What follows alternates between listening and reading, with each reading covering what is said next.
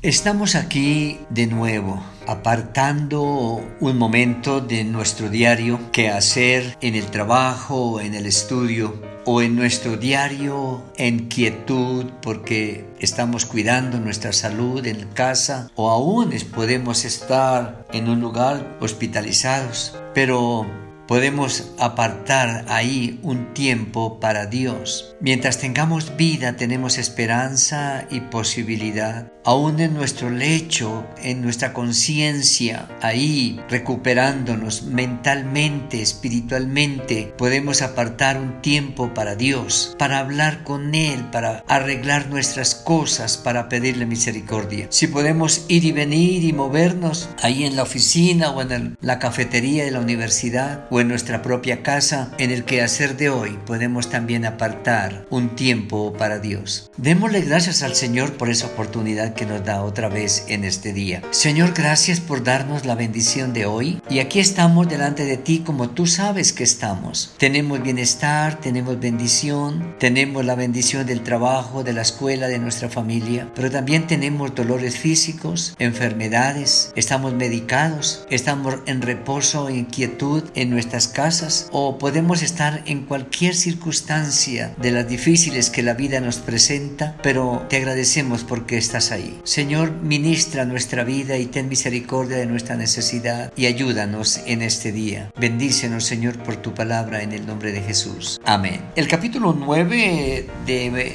Lucas es un capítulo un tanto largo, tiene más de 60 textos y hemos encontrado una tremenda dinámica en, en el capítulo donde el Señor comienza a delegar a, a que los discípulos practiquen lo que han aprendido, les enseña a depender para sus cosas de los recursos del reino, enviándolos sin muchos recursos de su propia cuenta, porque Él va a proveer todo lo que el, el reino necesite para su desarrollo, para su crecimiento, para su fortaleza. Les está hablando de los precios que hay que pagar como seguidores del rey y como ciudadanos del reino, porque el mismo rey va a morir, pero va a resucitar y les hace entender que ellos también van a pasar por circunstancias difíciles. Luego les muestra las virtudes gloriosas del reino cuando en la transfiguración pueden mirar y ver el pasado poderoso y soberano de Dios, el control de Dios con su pueblo en el pasado, cómo controla el presente y por lo tanto será soberano para proveer y sostener el futuro. Viene sanidades, milagros, viene otra vez el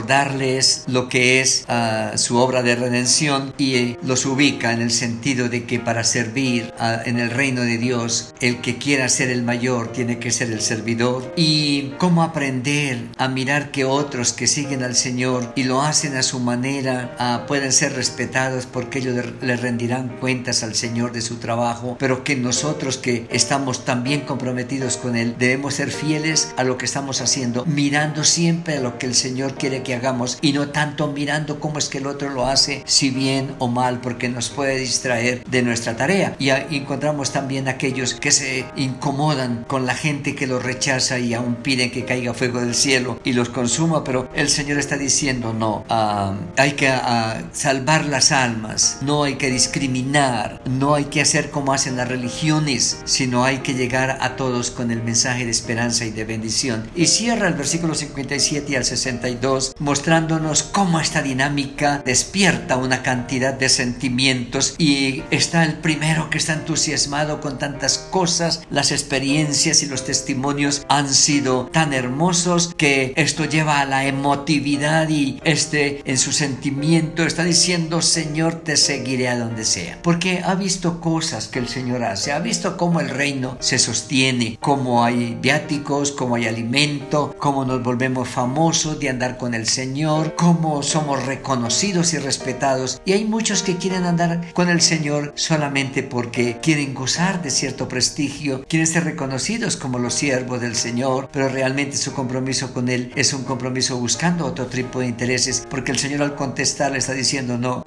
yo no les garantizo vivienda porque ni yo tengo casa siquiera no, no les garantizo un futuro económico como el que ustedes eh, quieren o al, o al que están aspirando porque ustedes han visto cómo es que no movemos dentro del reino. Y a otro le dice, bueno, ¿y tú qué? Sígueme. Y él dice, Señor, eh, soy el hijo mayor de esta familia y tú conoces las tradiciones que el hijo mayor no se puede ir de la casa, no puede organizarse hasta que sus padres no hayan muerto porque él tiene que cuidar y velar por ellos hasta el final. Así que deje que vaya y entierre a mi padre y el Señor le está diciendo a todas las cosas tienen que dar un giro. Y él está alguna vez diciendo el que quiera seguirme, nieguese a sí mismo, deje su casa, su familia y tome la cruz y sígueme. Por lo tanto, deje que los muertos entierren a sus muertos. Y es una figura bonita en el sentido de que los que conocen al Señor reviven, renacen, se levantan, son nuevas criaturas. El que no conoce a Dios está muerto porque está separado de Dios y ellos se apegan a todas esas tradiciones. Cuando conocemos al Señor tenemos claridad de nuestras prioridades y sabemos que el Señor es lo primero en nuestra vida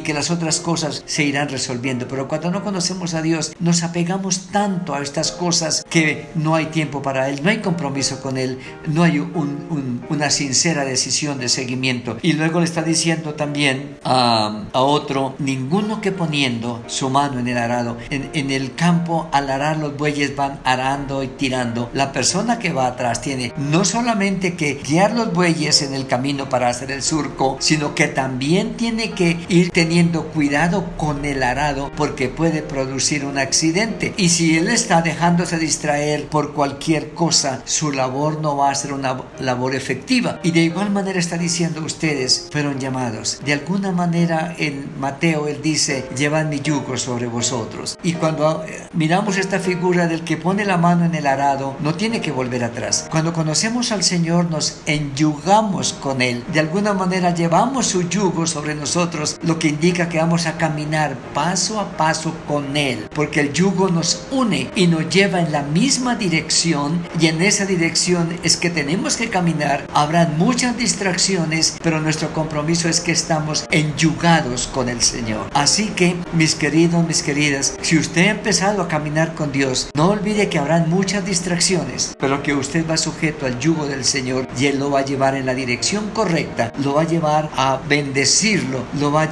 llevar a servirle y lo va a llevar a engrandecer su reino. No nos dejemos distraer por tantas cosas que quieren afectarnos, sino sigamos al Señor fieles en la certeza de que Él tiene el control y todo lo que nos suceda será el resultado de su voluntad para nuestras vidas.